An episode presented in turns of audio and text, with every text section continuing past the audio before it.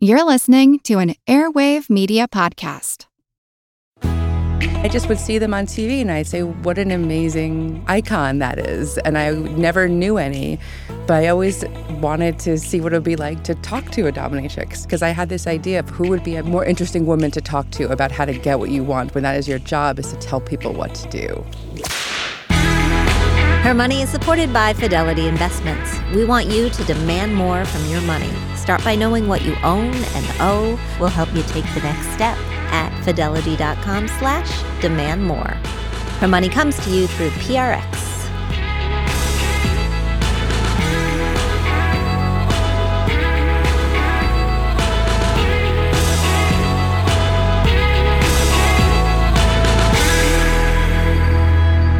Hey, everybody, I'm Jean Chatzky. Thank you so much for joining me for today's show. It is going to be a good one. We are going to dip our toes into some waters that, well, they may be foreign to most of you. They're they're foreign to me a little bit. They may be familiar to you. This is a judgment-free zone.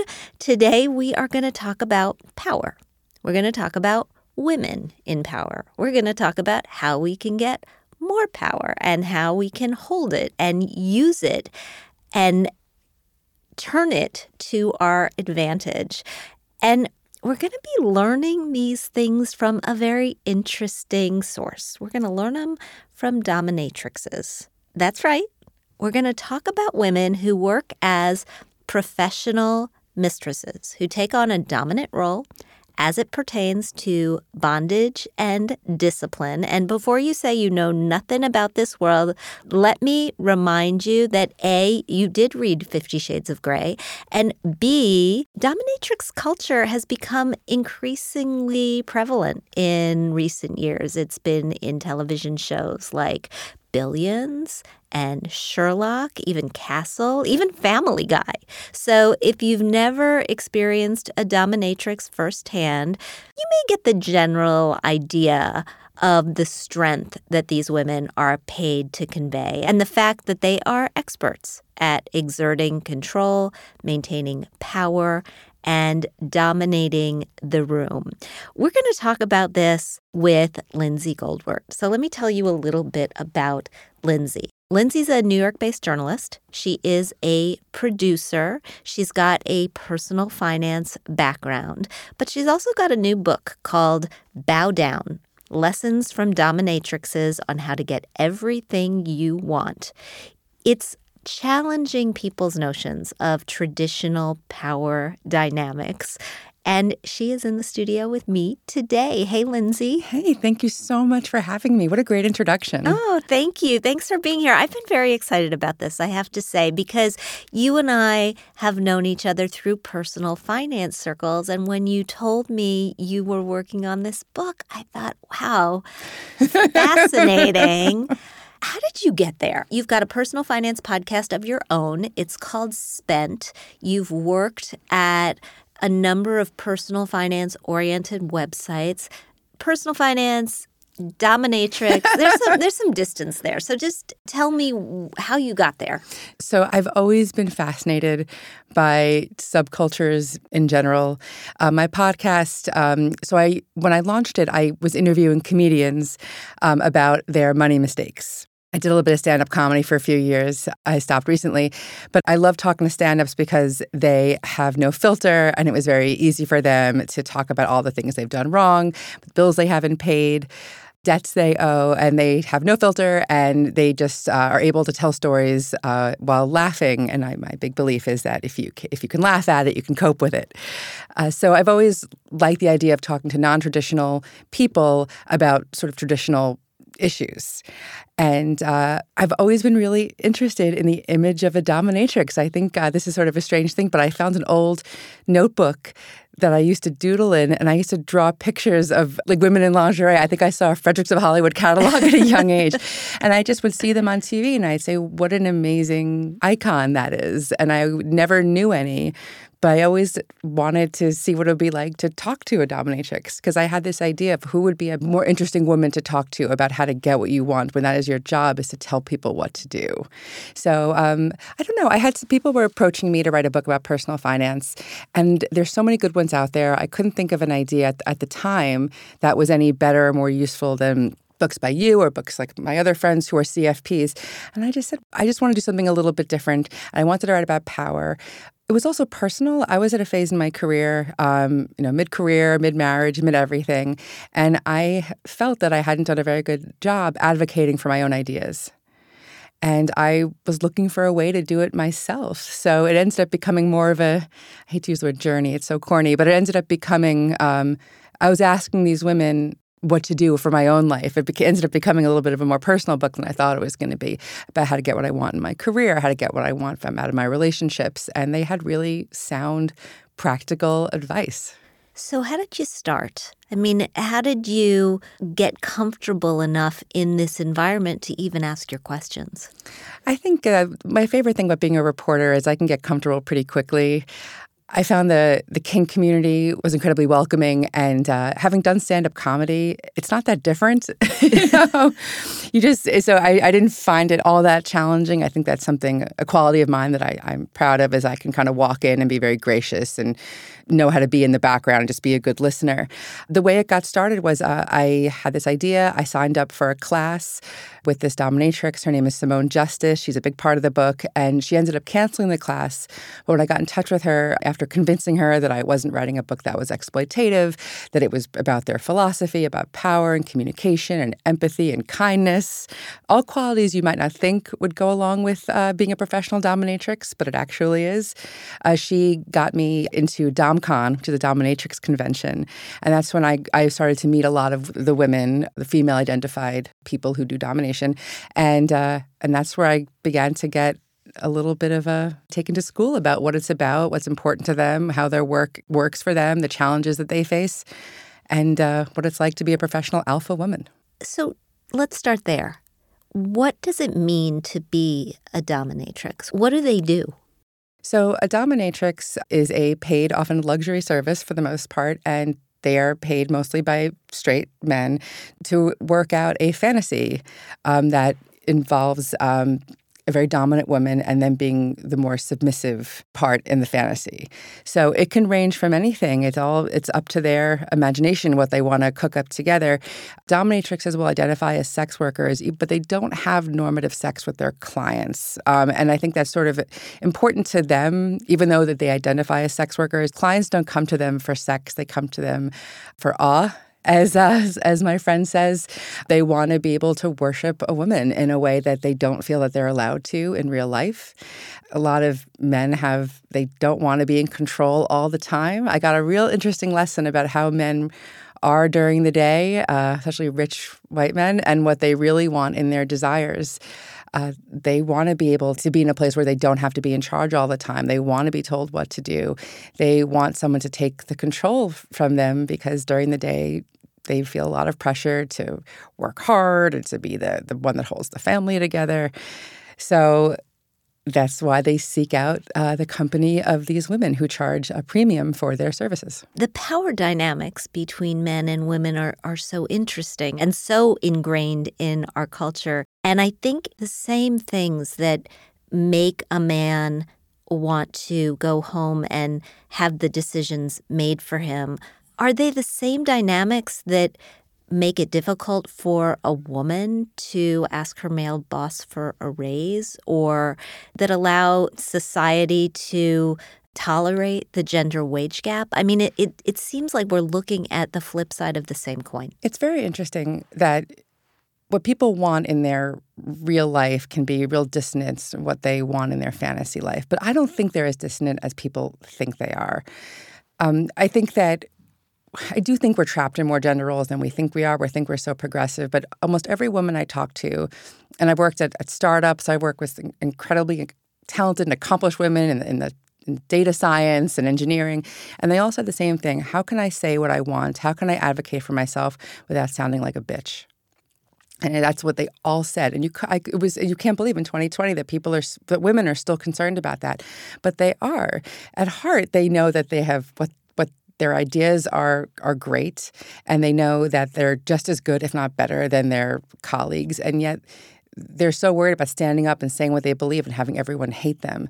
And I know what that feels like. Me too. I, yeah. So um, I know what it's like to to worry that people are not going to like me, that I'm going to come off a certain way, and talking to these in a way that men, I don't think men have that concern. And when I talked to the Doms about it, they said they were st- they just said like bitch is another word for boss. Like I don't understand what you're so concerned about. You're you're and what if they do think that that you know is that the right work environment for you? Like what are you really asking for? If you're just telling your the people that work for you what you need them to do, how in any way is that being being a bitch. Like I think like what what are you what have you internalized about that word? I think it's the difference between assertive and aggressive. Absolutely. And there's nothing worse than a boss who is unreasonable, who is exploitative, um, who takes advantage of her employees. That doesn't make you like a bitch boss doesn't make you a boss. It makes you a terrible person to work for. But just saying what you want in a kind, honest, and direct way can in no way ever make you a bitch. And if you think that, then you have to rethink what it means to just ask for what you need to get your job done. The women that you interviewed, they truly enjoy being in control. Was this a natural state of being for them, or was it something they learned to love? And if they learned to like it, how can we do the same? So I think that a lot of them are I'm very interested in people's duality. Uh, some of some of them have different lives outside of their work. Some people are in more regular, kind of vanilla relationships outside of their work. Um, but most of them are, uh, you know, they have a kinky bent to them. It's hard work. It's emotional labor. It's a lot of emotional labor, and it's also a lot of physical labor. But I think that Sorry, what was the question again? How do we learn to be in control? So I think a lot of them did not no one springs from the womb an alpha woman. Some what them, is an alpha woman? I think someone who just walks into a room and owns it, doesn't care what other people think, just gets her work done, and just and just is just doesn't care about what other people think, and they just can advocate for their own ideas, and they don't worry. They don't need someone else to tell them what they're doing is right. They're just they just own it and they just keep moving. And who doesn't want to be that kind of person? That's I want to be that kind of person. For sure. Um, but I don't think that anyone some some of the women told me that they always knew that they were a little kinky, that they always wanted to they didn't want to be the submissive person in relationships, even in high school. They kind of wanted to be the ones to just sort of boss their partner around a little bit, or they just had a slightly different view on things. But none of them said, I was born this way. You have to learn, and they're all still learning. and I went to them for answers, like how to like whip yourself into shape. You know, I thought it was going to be a very um, kind of catchy sort of book. But in the end, they, they didn't have any, they had very good advice, but they didn't have any answers because they are still figuring it out for themselves. They are still figuring out how to market themselves, how to exist in a world that's changing. I found their world so interesting because it was so similar to the world of, of media to me. How in the old days, there were all these magazines you could work for, and there were ways that you could come up and make connections. But now everyone's sort of a free agent, they work for themselves. A lot of them came up through these houses of domination, not all of them in the early 90s and before that. So but now all those places are gone. Everyone's a free agent, and they're competing against people who do this sort of work on Instagram and doing all this work, you know. And everyone's like, how do I set my rate? How do I set myself apart? How do I get people to find me? How can I put my best self out there? How can I stay true to my personal ethos, um, to my values, which for most of them, the ones I met, is to be incredibly open minded, progressive, to create a safe space for people to come in and be who they are. You know, these women see a side of their clients that no one will ever see see. I want to come back though for a second because you're starting to talk a little bit about how do I set my rates? How do I negotiate? Yes. And I know you learned a lot of wonderful lessons from the DOMs about negotiation. I want to get to that. But I don't want to leave control yet because I don't feel like if they weren't born alpha women, what self talk do they have going on in their heads? How did they gain the confidence to control the room, and how can we do that too? So, I think that it's practice for sure. When you start off wanting to do this sort of work, so being a dominatrix is an icon, it's a symbol Men want to worship a certain kind of woman who acts a certain way, maybe dresses a certain way. So while they're working with their clients, they're putting on a performance. It's performance art, really. It's like erotic performance art. But outside of the room, they have to learn a lot of kind of hard lessons about how to listen to their intuition when booking a client, how to make sure that they're keeping themselves very safe. They have to know how to advocate themselves and not have to people want to pay less. It's just it's just like they, they're like, well, how about how much can I get for this? How much can I get for that? And they have to know to walk away from people who are not going to be good clients, who are going to take up too much of their time. But so is the control part, are they faking it until they get comfortable with it? I mean, if it's a performance, then they're acting, right? Then it is you just do this enough times and then you will be comfortable. Then you will feel in control. I mean, I got to tell you, like the first few times I gave a speech, more than the first few times, the first hundred times I gave a speech, my stomach was in knots and I was a nervous wreck. And I faked my way through. I just blustered my way through and just did it and told myself, okay, this will be over in 20 minutes. And as I got better at it, I am no longer scared. I know I have it in me to do this, to control this situation, but I didn't always feel that way and I pushed myself to act my way through at the beginning. I mean, is that is that what this is? I think that is part of it. I think people start off scared. I think people want mentors. You can have a mentor in this community. I talk about her a lot because she's become a true friend, but Simone Justice does a lot of mentoring of other doms who are have issues like about running their own business and how do I assert myself with a difficult client? Like everyone needs it's not that different as the world that I wish I had a mentor, you know, and so I think that they no one comes out especially in this kind of a business where you do have certain limitations and there are certain stigmas. They are working with a tighter constriction than I am, but they're all learning as they go, and that's what was so great about them is they had such really solid, helpful advice, but they they didn't claim to have the answers, which I think is. I admired that too because I have never found a self help ethos that I liked because I don't trust anyone who says they have the answers. I trust people who ask good questions and are very thoughtful and want to have a great conversation. I don't think that you're alone in that. I think most people these days don't necessarily trust people who say they have the perfect answers because No. we we know too well that the perfect answers don't generally exist. I want to come back to the advice that they gave, the advice about negotiation, the advice about dealing with difficult clients, colleagues, all of that. But before we do that, let me remind everybody her money is sponsored, proudly sponsored by Fidelity Investments. What if you could demand more from your money? What if you could make your money work as hard as you do? And what if that helped you reach your financial goals faster? It all starts with a financial checkup and an understanding of what you own and what you owe. From there, the folks at Fidelity will work with you to evaluate your investment options and ways to grow your savings. You can get started today at fidelity.com slash demand more. We are talking with Lindsay Goldwert, author of the new book, Bow Down, Lessons from Dominatrixes on how to get everything you want. Talk to me specifically about negotiation. I mean, that is a very, very negotiating for raises, negotiating for better deals. Negotiating is tough for women because it is tough for us to ask for what we want, specifically when we're asking for ourselves. What did you learn? So in kink world, negotiation is what happens beforehand, before a session or a scene begins. Everyone agrees on what can happen and what will not happen so that everyone can go in and be really excited about what's going to happen because they know things aren't going to veer off the rails. They know that everyone's going to feel safe and that there's consent all around.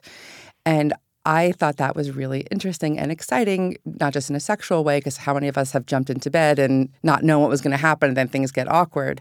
The same thing happens at work. If you start a job and you don't negotiate really what your tasks are every single day, what you're going to be doing with your time, then you're going to be starting off on the wrong foot. So I've started jobs where I thought I was going to be doing one thing, and then a million other things have landed on my plate. And I've been too intimidated. I've been too afraid to speak up because I felt, oh, if I speak up, they're not going to think I can't handle it, or I'm, they're going to think I'm noisy or that I'm unprofessional. But in the end, looking back, if you don't know what you're doing every day, you're always going to be on the back foot. So if you can reach out at the very beginning and say, hey, I've started this job, I'm doing I just want to make sure that you know what I'm doing every day and you can help me prioritize. You're never going to be in control of your boss, but that's a way you can take control and show your boss that you want to do the best job you can but you are on top of what you're supposed to be doing and you know how to prioritize and you want to work with your boss to make sure everything gets done and your boss might say i didn't realize that this was taking up so much more of your time but it's just in the way you say it. If you say it without apologizing like i'm so sorry i don't want to bother you but i know it seems like a lot just just say what it is. If you're hired to be an administrative assistant and you're getting your boss's laundry and it wasn't what you agreed to do you don't have to be rude about it. You can be gracious but just don't ever apologize. And if they say, well, that's the job, learn to live with it, you know, you have to expect anything, then you have to figure out if that's the job for you. But you're not wrong and you're not less of a team player. So negotiating beforehand, like, what am I doing for this job? And if things change, to have a meeting and say, what needs to come off my plate? Who can I give this to? And it doesn't make you a bitch. It just makes you sound more professional and it makes your boss feel like you're really on top of what you're doing because you want to get the most important things done first. What about negotiating specifically for money? So you had her on your podcast recently, Allison Schrager. She mentioned this, and I thought it was very interesting about how we never ask for as much as we want to ask for because we're so afraid of, of feeling um, like we're being greedy, or they're going to say, like, you know, what makes you think you deserve that? Like, um, no way, like, have a nice life. But we're afraid of asking for because we're afraid of getting rejected. What they taught me, and they didn't say this to me expressly, but if you look at your own LinkedIn and you don't know that's you.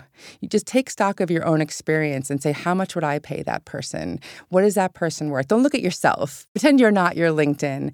And just don't think I couldn't finish the mile in gym class, so clearly I deserve less money. Just take a look at, at what you've actually accomplished. Look at the data of everything you've done when you ask for money. Don't look at your personal self worth when you ask for money. That was something that I gleaned from them about just ask for as much as you can without laughing and just see and just see what happens. And a lot lot of the time they'll come back to you. Just don't apologize and just don't be unreasonable, but just see what happens. And just remember like, if you're thinking about asking for more and you look at your resume and you see you have years of experience, to see what happens when you ask for more. And Allison Schrager says something so interesting that if you're not getting no's 50% of the time, you're not asking for enough. If you get yeses all the time, what are you doing wrong? I think that's very true. And just to remind everybody, Allison Schrager wrote An Economist Walks into a Brothel. And um, check out that episode if you missed it. When we were chatting before the show, you said your whole life changed in writing this book.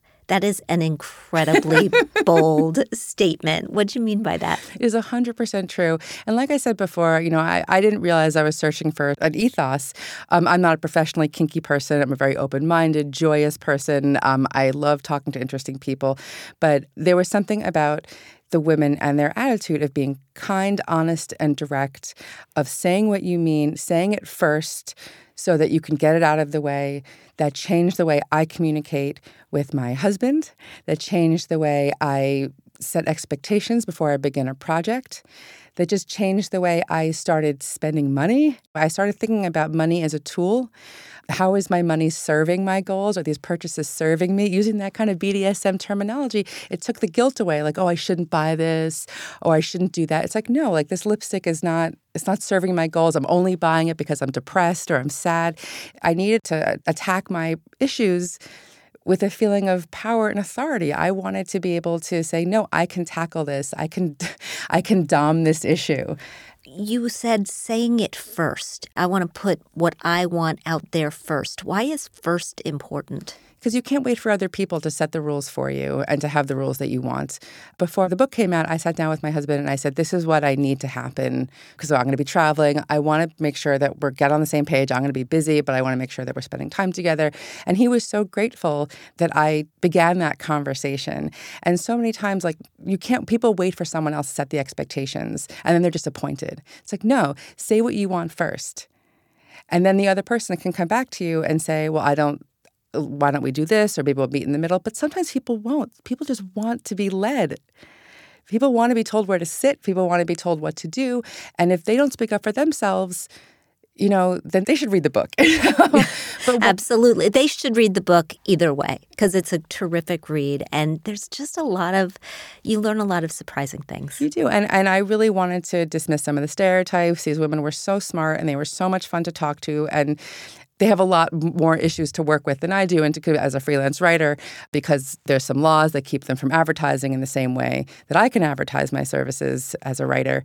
But it was just so much fun to do. It was so much fun to travel and talk to these women. It was so much fun to be at a convention and watching them do their skill sharing, talk about their mental health stuff and advocacy. It was just like being in any room of professional women. And they were talking about marketing and SEO. I'm like, will I ever escape a conversation about SEO?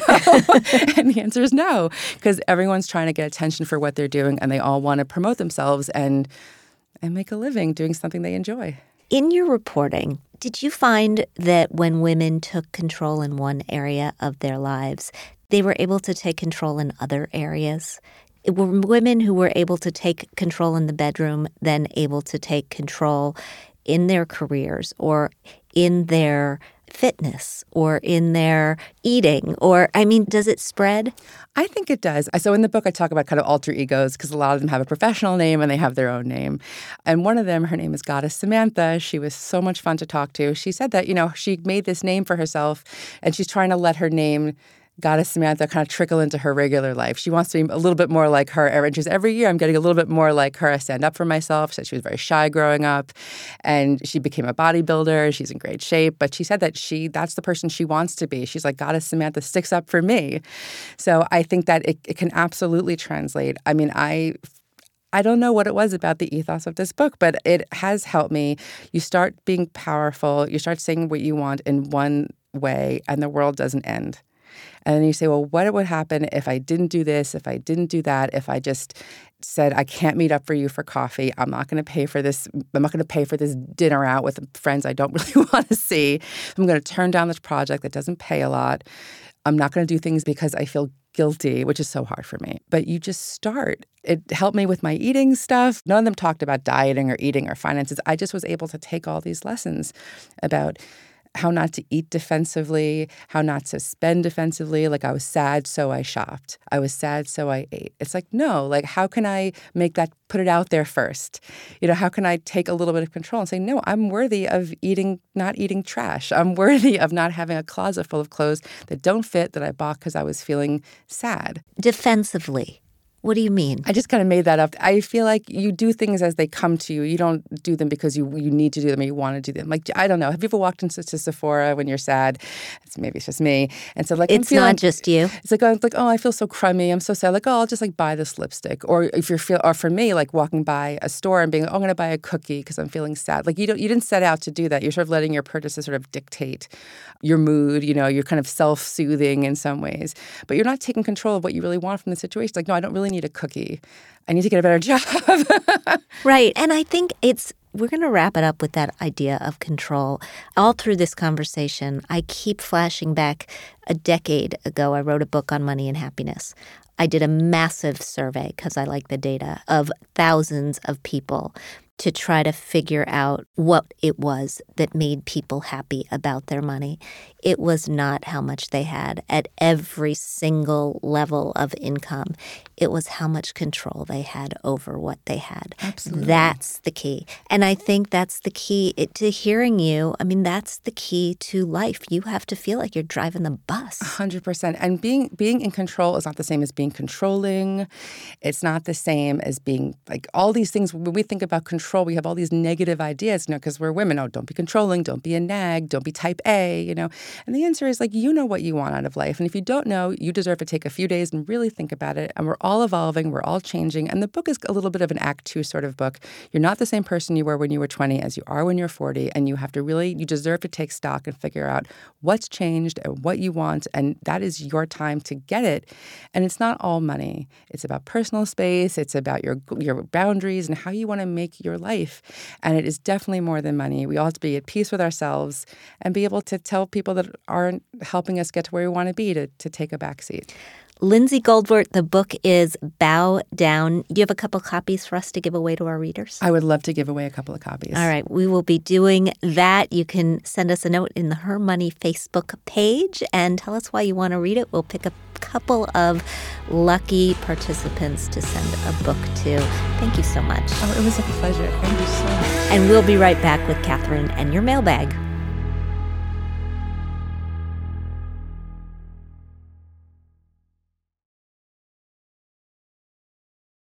Her Money's Kathryn Tuggle has joined me in the studio. Hey, Kathryn. Hey, Jean. You know, I was looking forward to that conversation for a long time. We've been Me too. we have been um, following Lindsay's progress as she put this book together, and what I took away was a little bit of a, a nudge, maybe even more of a push, to stop censoring myself from really saying what I think. I mean, I don't censor myself much except when I'm trying to be nice, right? Right. I mean, and I'm I think I'm nice most of the time, but sometimes I don't really want to do something and I feel like I really should do something and then I have to think about but it's my time and if you say yes to something then you have to say no to something else or if you you know all of those and her urging to say what you think, say it first, say it unapologetically, and watch the world not fall apart, I think is so important. And if people can just take that, I'm a happy woman. Right. I think unapologetically is such an important word in all this because there's so many ways that we apologize mm-hmm. every day. You don't have to be saying I'm sorry to be apologizing. It's in the words that we use. If you say, "Oh, I was just checking in on this," or you know, there's lots of ways that we humble ourselves when we shouldn't. And in a way, we're almost apologizing for our existence. Yeah. Yeah. And just telling people what you want or what you need in a very straightforward way is, I think, exactly what we need to do if we're going to move the ball forward as women on so many of these power issues, on the salary issue, on the more women in the boardroom issue. I had a very, very frustrating conversation with somebody who will remain nameless recently where I did that. I was very straightforward about what I needed and what I wanted. And I was accused of not being emotional enough in the conversation, not being human enough in the conversation. And I emerged, I was so pissed off. I was so unbelievably pissed That's off That's ridiculous. because that was not my job in this conversation. It was to just be direct about what I needed and what I wanted and what had to happen. right. And yet, it told me so much about the expectations people have of women, right? They Right. expect us to be emotional. They expect us to be, and not across the board, but just in some circumstances, they expect us to be apologetic, Right. as you were saying. And no, you know, no, there are times when an apology is absolutely appropriate. I do something that really makes you feel bad, and I was misguided in my motivations. You know, I really do something wrong. Okay, I will apologize, but I'm not going to apologize for being straightforward. Right. I love when people are direct with me. Well, I you're was- direct. Oh, thank you. Well, I was raised by a Marine. My dad's a Marine, and he always said what he meant. And I felt like it was that sort of military precision coming through in him. I love that. I love that way of living. I always want to know where I stand with people. And I think I owe it to other people to let them know where they stand with me. You know, I, I think communication is such a problem in relationships, interpersonal and working relationships, because people just don't come out and say what they mean or what they mm-hmm. want. They just dance around things. And then it's just such a waste of time. Yeah, nobody ends up happy. Everybody No. ends up either unsatisfied or angry. Yep. So, all right, that's what we're taking from this podcast. We're doing it. We're, not apologizing. No, we're not. We're not. Let's take some questions unapologetically. Our first question comes to us from Kelly. She writes Hi, Jean. Is there a limit on how many credit cards one should have? Is it damaging to your FICO score if you close one of the multiple Visas or Amexes in your name in order to open a new one that has better benefits? Should I just keep them all active in some capacity? I started a new job and will be traveling frequently. I have the Delta Platinum Amex and am now thinking I should get the American Airlines one as that is another airline that charges baggage fees and I'm tired of paying for it. So, a couple of things. Um, there are two different factors in answering this question. Is there a limit on how many credit cards you should have? Yes, there is.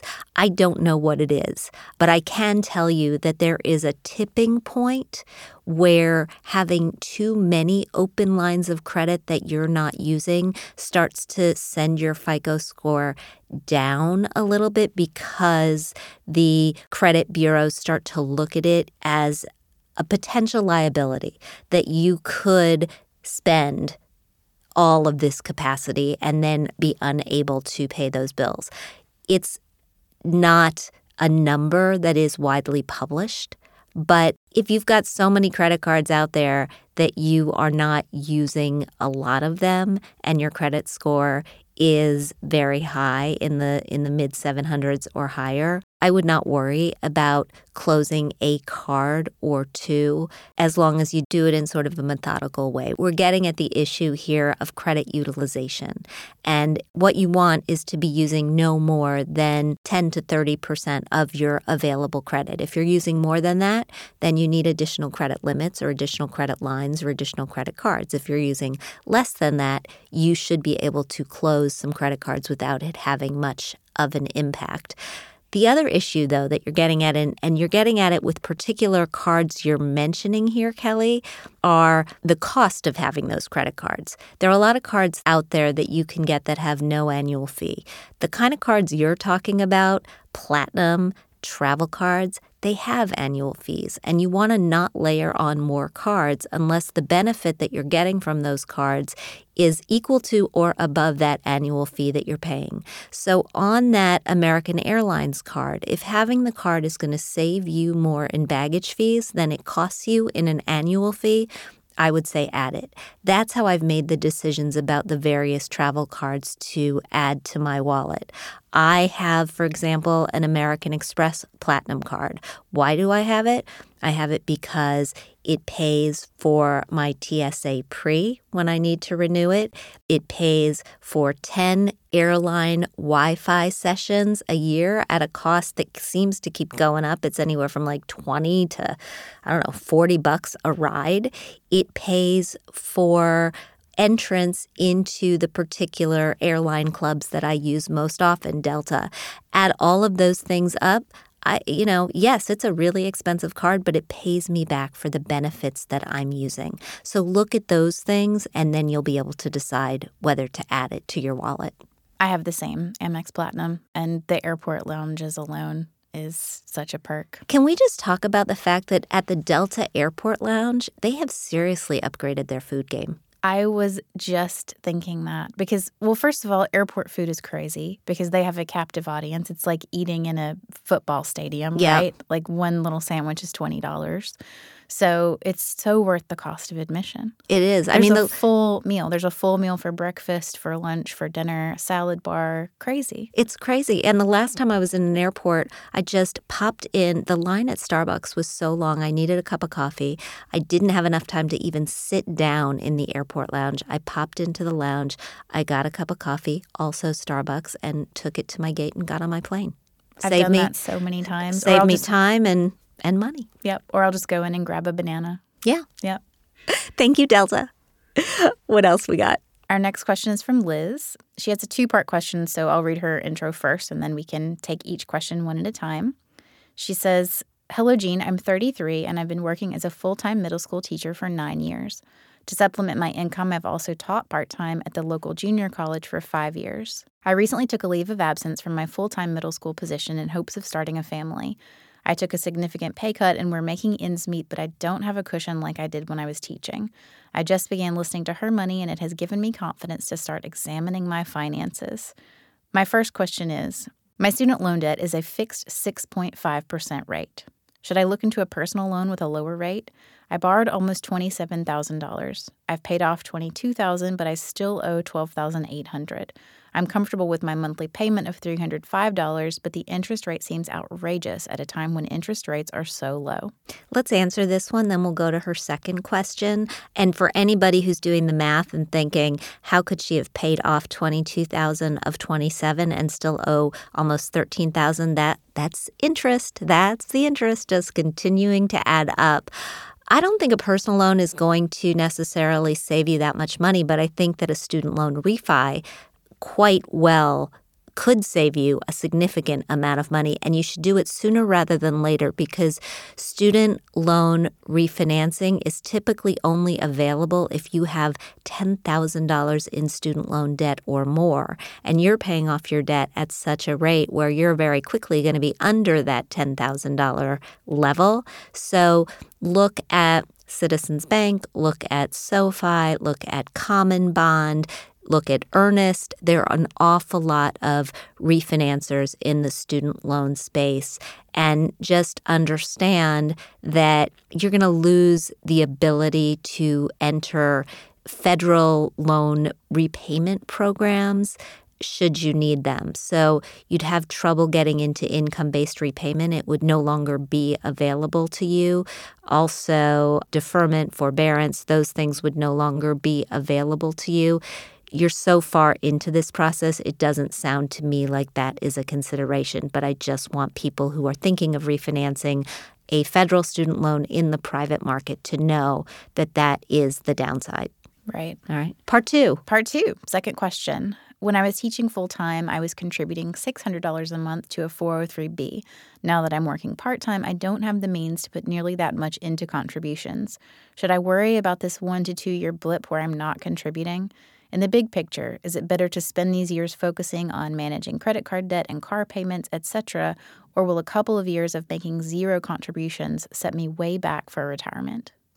So I ran the numbers because that's what I do. And at $600 a month at your age, the two years of contributions would be worth at a 6% rate of growth about $100,000 by the time you retired. From my perspective, it's not worth digging yourself into credit card debt it's not worth totally stressing out your personal finances. So, if it is a one year hiatus or a two year hiatus, I'd say, okay, you can pare back on that. I wouldn't take any longer. I would make sure that somewhere in this plan of yours is a plan to rebuild your income, to lower your debt to the point at which you can start making contributions again. And one way to do it is to figure out how long it'll take you, how quickly you can actually get rid of this student loan debt, and then start funneling that $300, if not more, into retirement so you can build those savings back up. Fantastic. Our last note comes to us from an anonymous listener. She writes, Hi, Jean and Kathryn. I'm a big fan of the Her Money podcast and resources. Thank you for the work that you do. I hope you can advise me on moving forward after a disappointing experience negotiating a raise. I'm a clinical and educational manager for a large digital healthcare company. I've worked in the role, which was newly created for me, for a year and a half. I'm a leader who works independently. I get along well with my team and we love working together. Since I started, I've gone above and beyond my official title and job description to create a whole new department, and I created a new service that brings in revenue. I now lead a team of six, and I'm an integral part of all marketing and sales operations. At 10 months, I asked for promotion and significant salary increase to match my current role. I presented my accomplishments, goals for the future, and research of market standards for the work I do. My manager seemed to support me. After four months, I heard back that I would receive a $5,000 salary increase, about $40,000 less than what I asked for, and that I would be eligible for a larger salary increase and bonus in 2021. I was floored. I attempted to continue to negotiate, but my manager shut me down quickly and, in so many words, told me I was lucky to receive any salary increase since there have been budget cuts and that the benefits I receive more than compensate. I do have good benefits, but nothing far outside the norm of larger corporations with health benefits, 401k, PTO, etc.